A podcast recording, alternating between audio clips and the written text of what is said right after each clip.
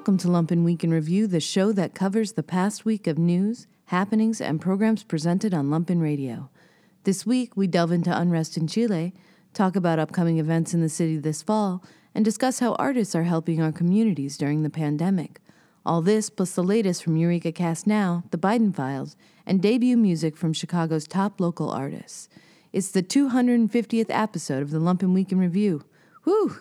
Thanks for all your support. Bad at Sports spoke to Tiger Strikes Asteroids, Teresa Silva, and Holly Cahill about collective art action, the network, and their new group show, It Feels Like the First Time. Bad at Sports airs every Wednesday at 11 a.m. Holly and Teresa Silva, both great artists who've lived in town for a long time and are here today to talk about something called Tiger Strikes Asteroid, which could be a new hipster beer. I don't know. What what's Tiger Strikes Asteroid? Um, so yes, it would be a great name for a beer. Um, and also an art gallery or a network of artists artist run spaces um, that are independently operated, but also part of a network. Uh, yeah, that's that's who we are.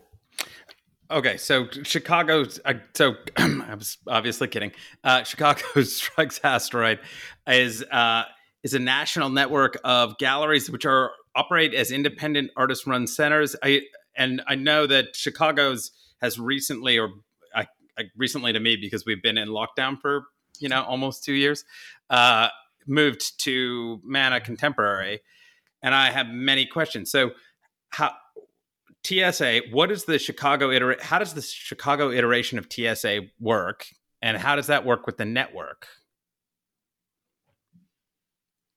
A lot of questions, but I have so many questions. It's weird. I know. Where, where should we start? Who should start first? Um, well, Chicago started in 2016, um, and Holly and I are one of the um, original members from that era. And um, it's run by a group of artists. I should clarify I'm not an artist, I'm a writer and a curator. I don't make things. Um, so I'm one of the few people in the collective that is not an artist, but we take turns curating programs or programming for the space. So I really maybe curate every year and a half in the space. But we mutually support one another with our creative endeavors.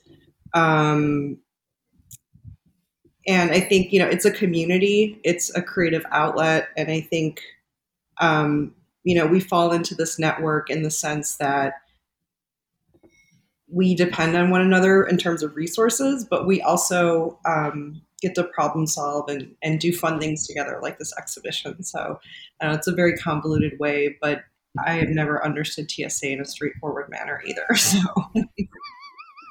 So Holly, does that sound I'm true? I'm so glad that Holly is our director of TSA Chicago because I would not be a good director.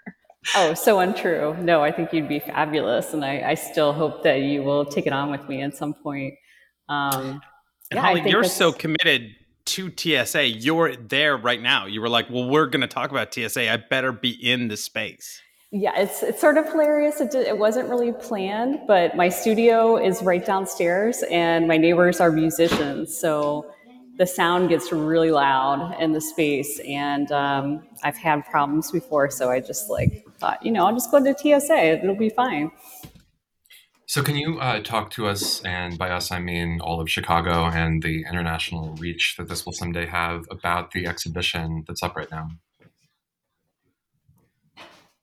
We, that would be a pleasure. Um, yeah, so the, the exhibition now that's at Mana is called It Feels Like the First Time. Um, it, it, it's including all of our members across all of the five locations that we have um, galleries in. So Philadelphia, New York, Los Angeles, Greenville, and Chicago.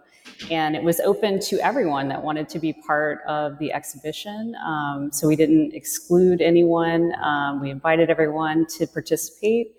And um, there were a few people that didn't, but the majority, um, this group of 46 artists, um, did. And um, it, it kind of came about through a partnership with Mana Contemporary. So they reached out to us about doing a member show, and we were just we were thrilled with the opportunity um, for one, it's been something that we've sort of dreamed about for a long time, uh, putting this exhibition or an exhibition like this together of all the members. And um, two, it's the space that MANA has, these huge galleries could actually accommodate. Um, and not only that, they actually invited us to think about the building um, as a larger site for the exhibition. So we have uh, two murals that are outside the gallery space, and we've had a selection of videos that are on view outside the elevator on the first floor. So it's it's been a really yeah a really fun project to put together and really start to like look at all these different practices of artists um, that are working across the country and and kind of how they share concerns. And what is the what is the kind of communication like between the different organizations, uh, the different instantiations of Tiger Strikes Asteroid? as it exists nationally in this sort of diffuse network. Um, what sort of communication happens in the in other times when there's not organizing towards a single show? Yeah, so we use Slack. Um, we have channels on Slack uh, where we can delineate different projects we're working on um, together, or either locally or through the network. Um, so we, we have different committees. Um, for example, one project that we're working on coming up is called Five by Five, and it's an exchange with artist run spaces in Berlin. So each TSA location is kind of pairing with a Berlin gallery, and we're doing exhibitions on both ends. And our cities, um, we're hosting them, and they're hosting us in Berlin. So that's a, a kind of network project. That's an international exchange, and there's a committee that would that would meet solely about that project. Um, the directors also meet uh, every month, and um, we kind of check in with each location to see you know how things are going, what what's coming up, um, and you know share ideas and work on kind of network projects that way, and then we can communicate to the local members kind of through those conversations. So, how many projects does TSA Chicago do a year, and how many of them are sort of informed by the network, and how many of them are informed by the local membership? Think we have like about six to seven, would you say, Teresa, exhibitions a year? Yeah, that's what we do six to seven. And then it's hard to say now because of this thing called coronavirus, but I think we were doing about one or two maybe network informed projects. Um, but yeah, I mean, we have a full schedule. We don't stop.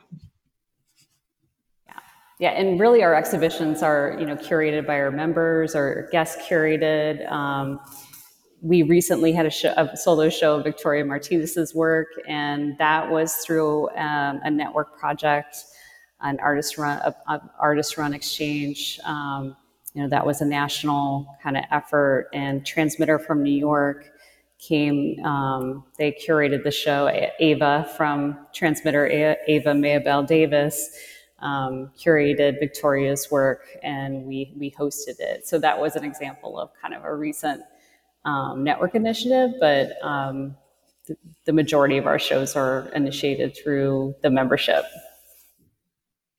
I'm curious also, I mean, we'll get into, I think, a lot of the sort of uh, the minute details of how TSA works. I think it's a really interesting model to have something that is built both on the kind of like internal um, politics and communities of different spaces, and then having that be something that is, I don't know, franchise is not the right word, but something in which there is like a sort of like um, a more official level of of like discursive, um, I don't know, yeah, network informed thinking between the different spaces. Um, but I want to hear more about the the show that's up right now, and I guess I'm also curious a little bit is what are some of the sort of like common threads that were found between all of these different artists, or how you were sort of like thinking about um, positioning these 46 different artists in one space and having TSA, of course, be the sort of the the common threads that um, bind them. But I'm sure there's also other things. I'm just sort of curious in terms of like exhibition thinking, how you were putting those all together. Yeah, I think um, I can maybe start with the process a little bit, and then Holly, you can pick up a little bit with it. Um, you know, when we were invited to to do the show on the fifth floor, Um, it was a dream come true for us because, as Holly mentioned before, it was something that we as a network had not done before. Um, is to showcase the work by all artists in the network, um, largely because of space. And here was this invitation. Um, so, you know, Holly, you and I, with I think it was Molly and Sarah at the time, had a conversation and very excited about this one in a lifetime opportunity. But then, how do you do this with 50 members across five cities during a pandemic. And, um, you know, I think what was most exciting though, and I think the energy for me was that, you know, I know members, but maybe more in, a, in an administrative role, which is the interesting thing. Um, and this was an opportunity to get, to get to know them in their individual studio practice and what are their creative interests. So, you know, Holly, you and I decided to really allow the artist to take the lead. Um, wasn't really possible to do studio visits with everyone. So, um, you know, we got a sense of what the space looked like, um, what could be shown there, and then asked artists to give us, you know, three works that they were very excited about for Holly and I to consider. And we reviewed those together uh, went back and forth with the artist, selected the work, and then from there reassessed and kind of looked at some of these conversations that came out of the works that we selected um, between the artists. I think there was a couple of rules that we had. one is we didn't want to have a segregated show, so you didn't have like one room or one wall of all LA artists or Chicago.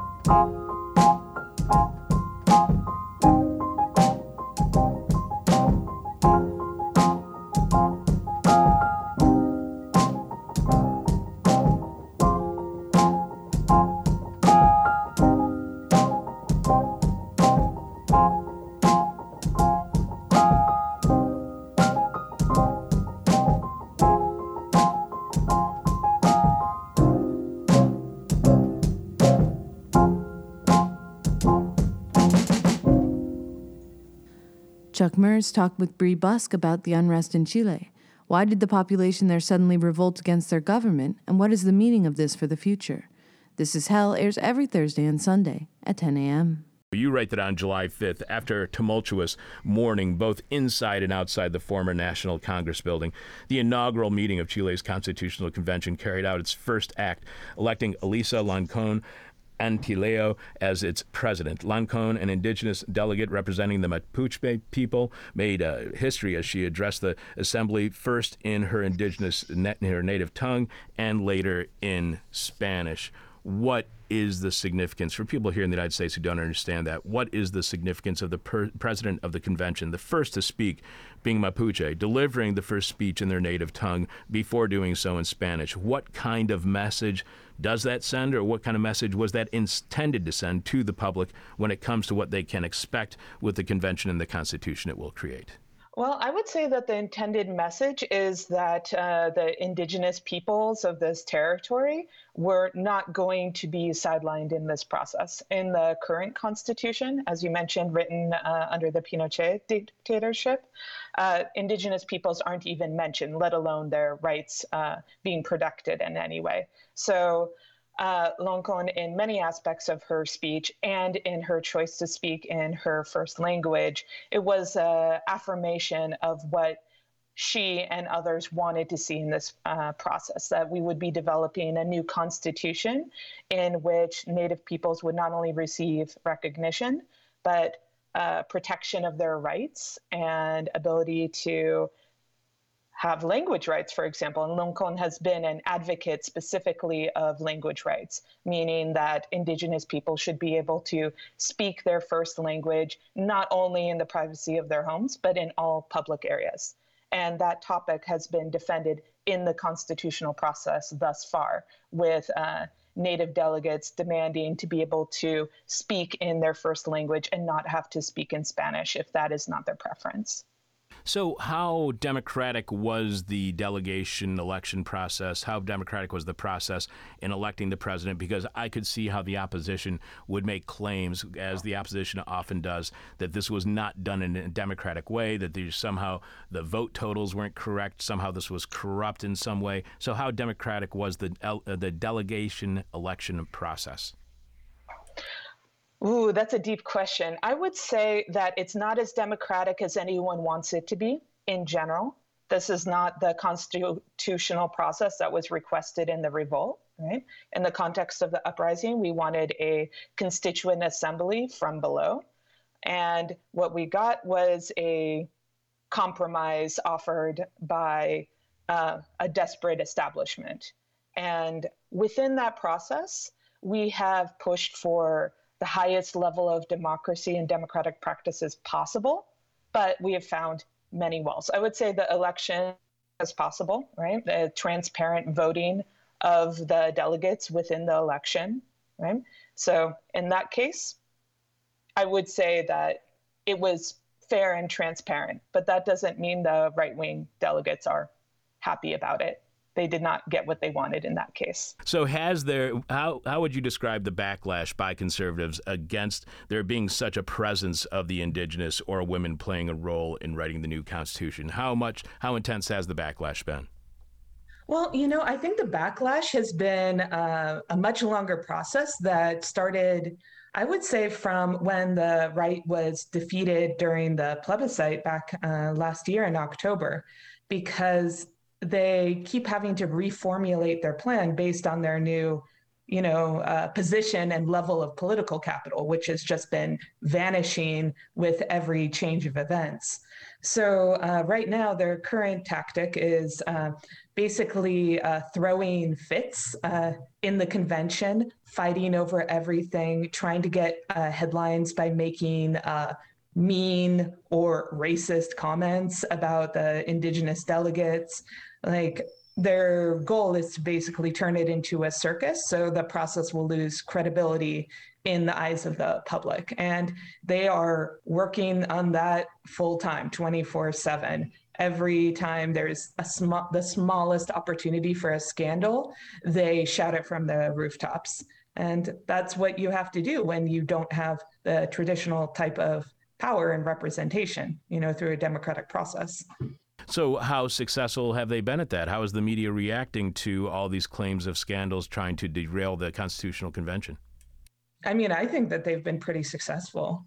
I mean, I think that people were already primed to be a little skeptical of any sort of represent uh, representative process. You know, like people want to do things for themselves, and even though many of the delegates are representing people in I would say at, on a deeper level than we would expect from, say, like politicians in Congress. I think that there's still a feeling of distance between the average person and the processes of the convention.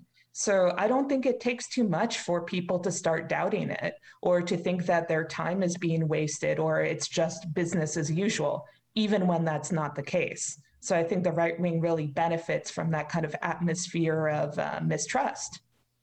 You mentioned how the Mapuche flag has become a powerful symbol of the uprising uh, that shook the country in October of 2019.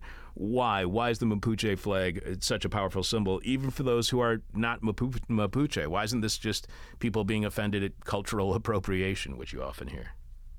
Yeah, that's a good question, actually. Well, I think, um, I don't know if I know 100% of the answer to that because I think it's a long story.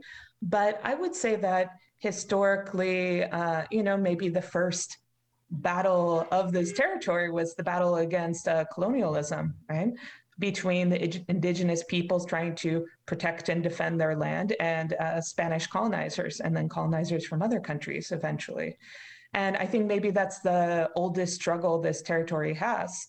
And not everyone in the country now is Mapuche, but a significant number of people are Mapuche descendants, if not Mapuche themselves. So I feel like people feel a kind of a deeper connection to that history of resistance and that um, in moments where people are rising up against something larger, you cannot forget that uh, anti colonial, uh, pro indigenous history and context that we all live within. So uh, you also mentioned uh, Loncon, the president of the Constitutional Convention, how she did not take the stage alone. At her side stood Machi Francisca Linconao, a Mapuche uh, spiritual authority and former political prisoner who was also elected to one of the delegate seats set aside for indigenous people. Uh, they have a long history as a fierce advocate for indigenous rights and the protection of the natural environment, as been and it was seen as a likely candidate for the convention presidency. What were the politic, politics for which Linconao was imprisoned? Because I thought that might reflect upon why she was standing at the side of Loncon. Yeah, that's actually a really uh, relevant point to bring up. So uh, she is a Machi, which means she is a spiritual authority within Mapuche communities, right? And she was a political prisoner because she was accused in a very famous uh, case here in Chile. I think it was uh, mid 2000s, 2013. I'm not sure about the precise dates, but basically there has been um, armed struggle in the south of the country in traditional Mapuche territories for a long time with different periods of heightened activity. Uh, in these conflicts between um, landowners and farmers there and like Mapuche groups, not all Mapuche, but some organizations, right? Uh, there's been armed conflict there has been a conflict between some Mapuches and the military there. And there's been a lot of like arson as a tactic, for example, burning uh, trucks or machinery belonging to some of the extractive industries there that are, you know, taking over and destroying the natural environment, which has both uh, concrete material impact on uh, Mapuche people, as well as, like, of course, a deep spiritual impact since they have that connection to the land. So uh, the case was called the Luchsinger Mackay case. And in that case, an older uh, married couple uh, died in when their house was um, burnt down through arson. And the case dragged on for a long time, but basically, um, some people were implicated in that. One of them being another Machi, Machi uh, Celestino Cordova, who was found guilty as participating in it, although he continues to declare his innocence. Right? Uh, Machi Linconao was accused extensively, but what eventually was uh, not found to be guilty of participating in that.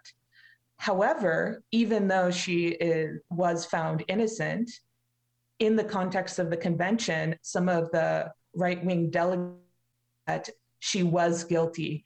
And even though even by the own their own system she was found not to be so it's that case has become kind of a symbol of like anti-mapuche hatred and then like a way of saying oh look uh, these indigenous people are all criminals and terrorists and this is what they do and it's completely outside of the context of and history of what that struggle has been in that region.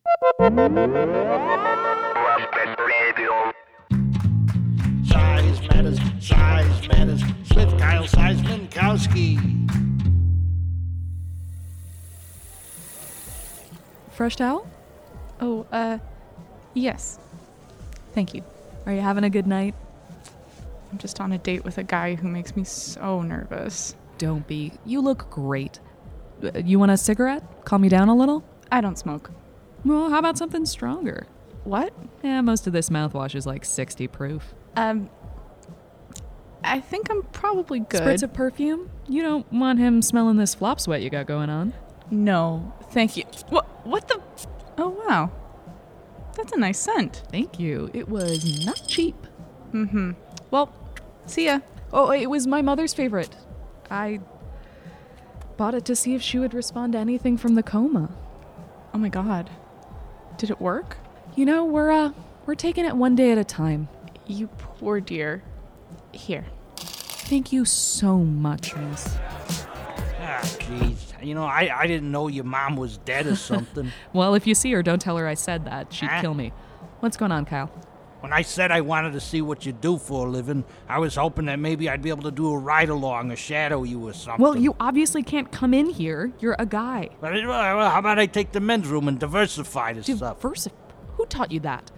Have you been reading Men's Health again? Ah, come on. Why don't you just set up shop outside between the bathrooms? You could get both dudes and dudettes. There is a level of personal service required for these fat donations. Right, but I got a bow tie. I gotta and- get something to eat, Kyle. Why don't you float the mop as we agree? I want to attend to the patrons of the bathroom. The mop and the out of service signs are in the Ah, utility closet mop over there. me. Five minutes to mop, five minutes to dry. Done. Right. Welcome to the ladies' room. Here. Yeah, yeah, okay. Forget this. Time to diversify.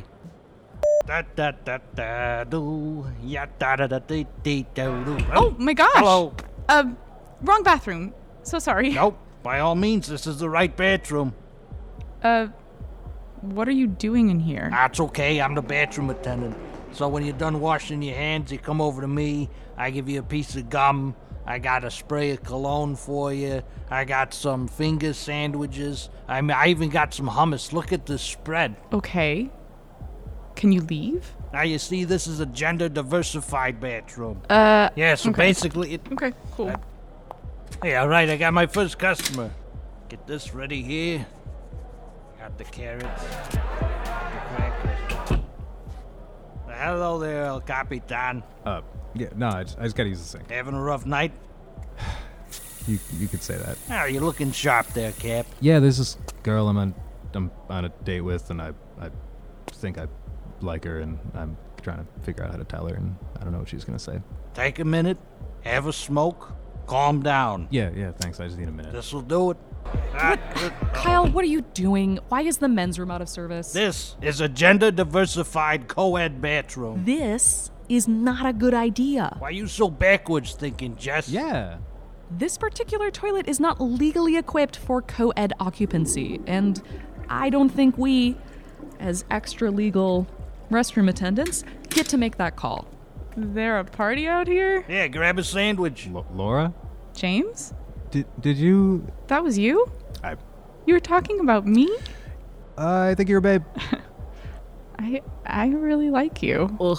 Thank God there's plenty of places to barf in here. What a sappy moment. Let's get out of this bathroom. Thanks for the smoke.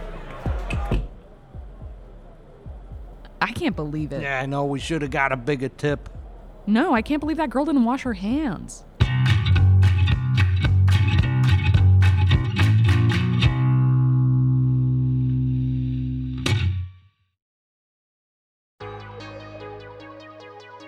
This week on the Biden Files, Biden imposes a far reaching vaccine mandate on American workers. Major storms cause chaos in America. The U.S. sues Texas over its new abortion law. America sees its 40 millionth case of COVID as deaths start to rocket back up. Brazil descends into chaos, and Biden's approval rating slump to new lows. These are the Biden Files. Day 227, September 3rd. At least 43 are dead after Hurricane Ida dumped thousands of gallons of water on New York, New Jersey, Pennsylvania, and Connecticut. At least 150,000 homes were left without power. States of emergency remained in effect across that region. The storm, which plowed into Louisiana, shutting down New Orleans, and then traveled through the heart of the mid Atlantic, is being seen as a major harbinger of climate change. Speaking from the White House, President Biden declared a disaster and added that climate change was now one of the great challenges of our time. Biden subsequently asked Congress for $30 billion to address urgent extreme weather recovery efforts and help fund the resettlement of tens of thousands of Afghan citizens. The White House asked for $24 billion in funding to help recovery efforts for wildfires and hurricanes, $6.4 billion for Afghan refugee aid as part of the short term budgetary request to Congress to keep the government running from September 30th. The American economy added just 235,000 jobs in August, far weaker than expected growth. The economy had added roughly 1 million jobs in both June and July. Biden called the economic recovery strong, but blamed the impact of the Delta variant for the sluggish growth of American jobs. President Biden denounced Texas's new abortion law, calling it almost un American, and saying the ban creates a vigilante system because it empowers private citizens to police that ban. The House plans to take up the Women's Health Protection Act when lawmakers return on September 20th, which would establish the legal right to abortion nationwide and prevent states from putting medically unnecessary restrictions on the procedures. The bill faces steep odds of passage in the Senate. A United Nations human rights group also condemned the Texas anti abortion law, calling it structural sex and gender based discrimination at its worst. A new data dump of more than 22,000 emails, texts, and documents reveals how involved Trump's closest allies have been with the attempt to recount votes in Arizona. The communiques, which a federal court has forced the Arizona Senate to release, suggest that Trump wanted to fund the recount and that conspiracy theorists involved in the recount worried about threats from Antifa and Black Lives Matter. Workers on the audit were paid the eye watering amount of $125 an hour. The findings of that recount have yet to be released.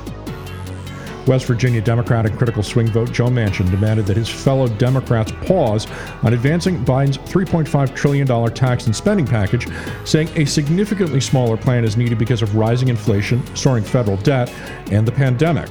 Manchin said he will not agree to the $3.5 trillion plan or anywhere near that level of additional spending. Chuck Schumer rejected Manchin's call, saying, quote, we're moving full speed ahead. Manchin, meanwhile, privately warned the White House and leaders that he'll only support about $1.5 trillion of the plan. House leaders have already set a September 15th deadline for the reconciliation bill with a vote planned before the end of September. Speaker Nancy Pelosi has also agreed to hold a vote on Biden's roughly $1 trillion infrastructure plan by September 27th. House liberals warn Pelosi they won't support the $1 trillion bipartisan infrastructure bill unless the Senate first approves the $3.5 trillion reconciliation proposal. Day 228, September 4th. The United States is now averaging more than 1,500 deaths a day from COVID for the first time since March. Daily death totals have more than quintupled since the start of August, though they remain well below the peak levels from last winter. Almost all of the cases are now concentrated in unvaccinated Americans. Kentucky is seeing a dire situation with close to 4,500 new cases a day. Kansas, Arizona, and Hawaii are all also seeing spikes. And Florida remains one of the hottest spots in America with close to 15,000 new cases each day. In Illinois, we saw 81 COVID outbreaks in schools. That is more than triple the number from previous weeks. The United States also surpassed more than 40 million total cases of COVID. That is a fifth of the global total. In a related story, the state of Oklahoma is reporting multiple overdoses of an antiparasitic drug falsely alleged to treat COVID in rural hospitals. The state is seeing a flurry of sicknesses tied to the off label use of the equine drug ivermectin, which is the subject of a series of far right wing conspiracies. Those false theories have been fed by figures such as Senator Rand Paul. Bizarrely, the vaccine against COVID, which is both safe and effective, is being discounted. Expanded unemployment benefits that kept millions afloat during the pandemic expired, cutting off assistance to some 7.5 million Americans. The abrupt end came as the Delta variant and others continued to press employment in America. The end of the aid came without objection from President Biden and his top economic advisors, who have been caught in a bitter political fight over that aid. Republicans and small business owners have claimed the aid discouraged people from looking for work. President Biden ordered the declassification and release of documents related to the terror attacks on September 11th. The order directed the Justice Department and other agencies to review classified documents related to the FBI's investigation and set specific timelines for their declassified release. The files have been thought by the families of the 9 11 victims who believe they show Saudi Arabian involvement in the bombings. Day 229, September 5th. The Taliban claim they have captured the final pocket of resistance in the province of Panjshir, raising their flag over that region last night. Resistance fighters, however, told international news services that they were still present, quote, in all strategic positions and will continue to fight. Their leader has called for a national uprising against the Taliban. Panjshir was a center of resistance when Afghanistan was under Soviet occupation in the 1980s and during the Taliban's previous period of rule between 1996 and 2001. The acting commissioner of the FDA and the CDC director asked the White House to scale back the COVID 19 vaccine booster plan, saying they needed more time to collect and review all the necessary data on safety and efficacy. The Pfizer process remains on track, but may need to be limited to high risk groups such as nursing home residents, healthcare workers, and people over 65. Last month, the Biden administration had recommended that people who had been vaccinated for at least eight months should get a booster starting September 20th. The House and Senate Judiciary Committees plan to hold hearings to examine Texas's six week abortion ban and the Supreme Court procedure that allowed it to take effect. The hearing will examine the Supreme Court's use of a so called shadow docket, a controversial expedited process for emergency actions. That shadow docket has increasingly given rise to consequential decisions without public arguments. And the Florida Department of Health changed the way it has reported COVID death data to the CDC as cases ballooned in August giving the appearance that the pandemic was in decline. Florida death data should have shown an average of 262 daily deaths from COVID. Instead, Florida reported 46 new deaths per day over the previous seven days. Day 230, September 6th. There is chaos in Brazil as thousands of diehard followers of Trumpist President Jair Bolsonaro converge on Brazil's political and economic capitals. The hard right populist is planning to address packed Independence Day rallies in Brasilia and Sao Paulo.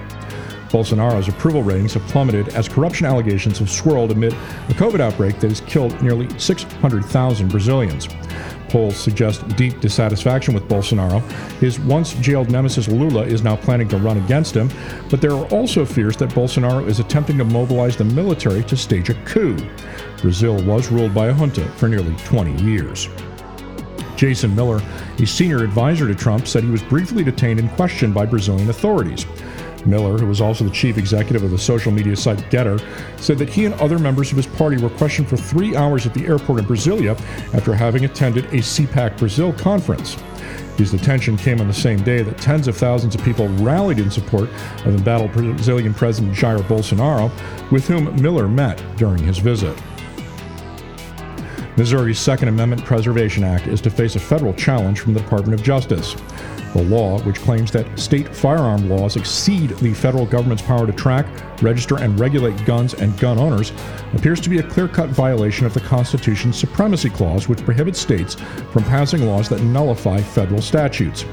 The Justice Department has already filed an affidavit supporting an effort by the city and county of St. Louis to strike down the law in state court, saying it had already hamstrung weapons and drug investigations. The judge in that case rejected a request to keep the law from going into effect.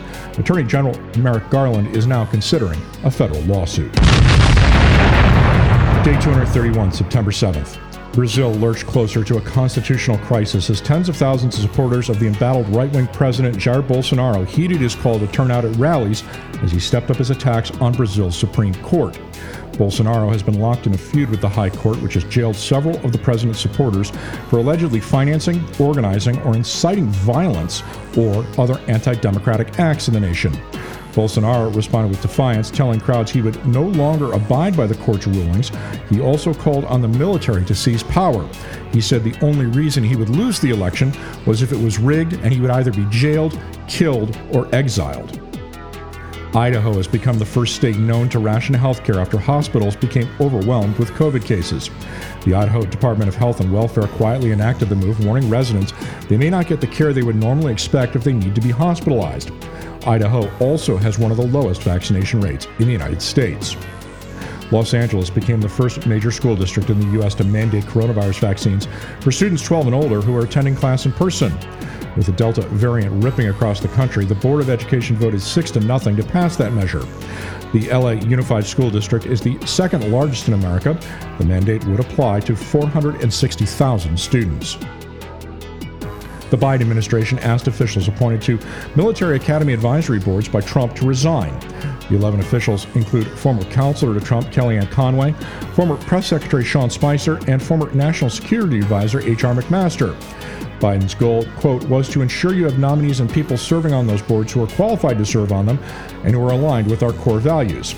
Former Office of Management and Budget Director Russell Vought on the Naval Academy's board said he would not resign, noting that appointees usually serve for three years. However, Chris Mager, a White House spokesman, later confirmed that all the appointees either had resigned or had been terminated. Day 232, September 8th. The Biden administration is preparing to sue Texas over its new law banning most abortions, setting off a major federal state clash. The suit is expected to be filed tomorrow by the Justice Department.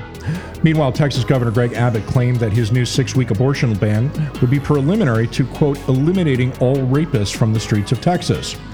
Abbott's claims came under harsh criticism over the bill he signed, which essentially outlaws abortion in Texas, including for rape and incest victims, which have drawn widespread outrage.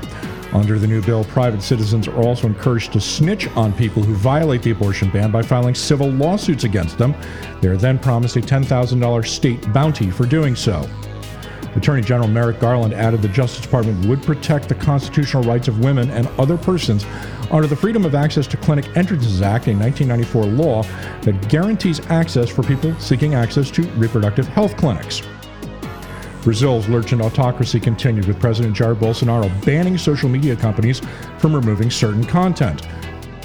Those are his claims that the only way he'll lose next year's elections is if the vote is rigged. The new social media rules appear to be the first time a national government has stopped internet companies from taking down content that violates their rules. Bolsonaro has used social media as a megaphone to build his political movement. He is now trailing badly in the polls and is following the playbook of his close ally Trump and trying to undermine the legitimacy of the coming vote. The Biden administration is expected to push for a major increase in solar energy production, going from less than 4% of the nation's electricity to 45% by 2050. That would be an enormous boost, but many environmental scientists say the transition is likely to be too slow. And a work crew in Richmond was greeted by cheers and applause as they hoisted an enormous statue of Confederate General Robert E. Lee off the pedestal where he had towered over Virginia's capital city for more than a century. The Lee statue was one of America's largest monuments to the Confederacy and will now be removed to storage. Virginia Governor Ralph Northam had ordered the statue's removal last summer in the wake of protests over the killing of George Floyd. He thanked Virginians for supporting that statue's removal. Day 233, September 9th. President Biden rolled out a major vaccination initiative that will force tens of millions to get vaccinated against COVID. This includes the vast majority of federal employees who could face disciplinary measures if they refuse. Saying our patience is wearing thin, Biden signed a pair of executive orders and issued new rules from the Department of Labor that will now require two thirds of the American workforce to get vaccinated. That includes any business with over 100 employees, federal contractors, and healthcare workers in any setting that receives Medicare and Medicaid funding. The Republican National Committee immediately pledged to sue the Biden administration.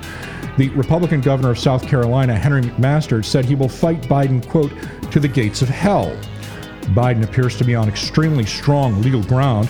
In his speech, he also criticized several Republican governors for ordering mobile morgues instead of encouraging vaccinations against COVID. Behind the Biden plan is the acknowledgement that Americans' refusal to get the vaccine is causing a drag on the economic recovery. Real time gauges of restaurant visits, airline travel, and other services show consumers pulled back on face to face spending in recent weeks. The virus threatens the recovery even though consumers and business owners are not retrenching. Administration officials also vowed the nation would not return to lockdowns or shutdowns. In Chicago, the Chicago Public Schools are reporting 89 student and 71 adult cases of COVID related to the reopening of schools. The Chicago Teachers Union immediately criticized those numbers, alleging that CPS is downplaying cases. Nationwide, the number of children admitted to the hospital with COVID has risen to the highest levels reported to date. Nearly 30,000 kids were admitted to hospitals in August alone. The Justice Department has sued Texas over a new law that prohibits nearly all abortions in that state. The DOJ is arguing the Texas law is unconstitutional because it allows the state to essentially prohibit abortion by deputizing private parties to enforce the new restrictions in order to technically comply with Supreme Court rulings that forbid such a ban. Attorney General Merrick Garland called that enforcement mechanism an unprecedented scheme whose obvious and expressly acknowledged intention is to prevent women from exercising their constitutional rights. President Biden was forced to withdraw the nomination of David Chipman to run the Bureau of Alcohol, Tobacco, Firearms, and Explosives. It was a stunning defeat for Biden's gun control agenda and a major victory for the gun lobby, which had campaigned for months against Chipman's nomination. Despite mass shootings this year in Atlanta, Indianapolis, San Jose, Boulder, and Chicago, the ATF has not had a permanent leader in over a decade. An internal Capitol Police memo warned of potential violence at an upcoming pro Trump rally to support the insurrectionists who were charged in the January 6th riots. The Justice for J6 rally argues that hundreds of people charged in the insurrection are political prisoners. That rally is scheduled for September 18th outside the Capitol. 77% of Americans support Biden's decision to end the war in Afghanistan. 44% of Americans approve of the job Biden is doing as president, 51% disapprove. Only Trump and Gerald Ford had lower approval ratings at this point in their presidencies. These are the Biden files.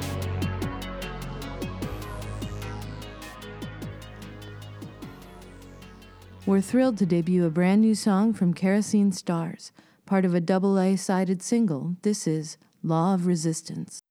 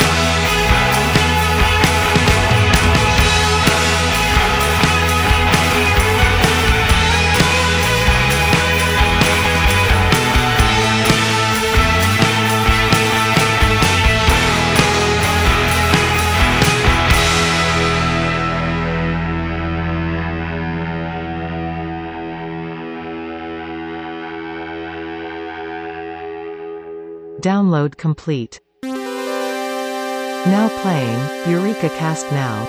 Inspire curiosity. Imagine science. There are many, many automated AI CEOs out there. Tech Brothers Laboratories. We've never had a CEO, we never considered a CEO, but we just started and we found some success experimenting with automated CEOs. And you know how I know that it's a success? How's that? That nothing has changed. It says we've been doing everything right from the get go, but it took us time with this automated CEO to realize that. Um, and the thing is, there are, as I said, tons of automated CEOs that you know or don't know. Um, so there, there are many public ones, of course. So the ones that you've heard of, um, especially in the in sort of the Chicagoland area. Um, you have the the company DeKalb Siding and Doors. Hmm. They have an automated CEO. DeKalb Hardware. They also have a an automated CEO. Hmm. DeKalb Realty. Their CEO completely AI. And then finally, Sweet Ice. Oh. The best Italian ice in DeKalb. Their Hmm. CEO is also an AI and, and their decisions and, and their business is booming based on these decisions being made by AI. Truly inspiring. Now, so there's that. Many of the CEOs that are automated um, in companies uh, that you will not know. So they're they're the publicly available ones, but there are also some that are hidden, and they're hidden for a variety of reasons. A lot of time, it is uh, a sort of um, you know for the betterment of, of their of their appearance in the media. Well, it's certainly a disruptive concept. You know, it, it perhaps in some individuals there would be a, a depersonalization, a sense Exactly. of being at the whims of some sort of master AI, which, Right. t- to be fair, is kind of what is occurring. But Right. it, one should accept that. yeah, it- it's it's making better decisions, no matter whether your business is family oriented or, or personalized, and that's what we're seeing. A lot of these organizations that have automated CEOs, they're afraid of admitting it because you know they they say that they say to their members, they say to their their the people that use their services that they're just part of the family. Um, and and they're and they're able to do that. They're able to hide that so well thanks to some boilerplate AI augmentations um, that are being called the Buffett Zuck model. Eureka Cast Now. Broadcasting Saturdays, 8 to 9 p.m. on Lumpen Radio. The Lumpen Week in Review is produced by the staff and volunteers of WLPN LP Chicago, the community radio of the future. The Week in Review is overseen by Jamie Trecker, voiceovers by Shanna Van Volt, additional production by Cole Eisenberg, Julie Wu, Sergio Rodriguez, Neil Gaynor, Lane Gerbig, Alexander Jerry, John Pietrowski, Ari Shellist, and Annie Klein. Live music production by Ari Shellist. The Lumpen theme, background, and interstitial music is by Mike Perkins. The Lumpen radio sting is by Dan Jugel. For more information on Lumpen Radio, visit lumpenradio.com.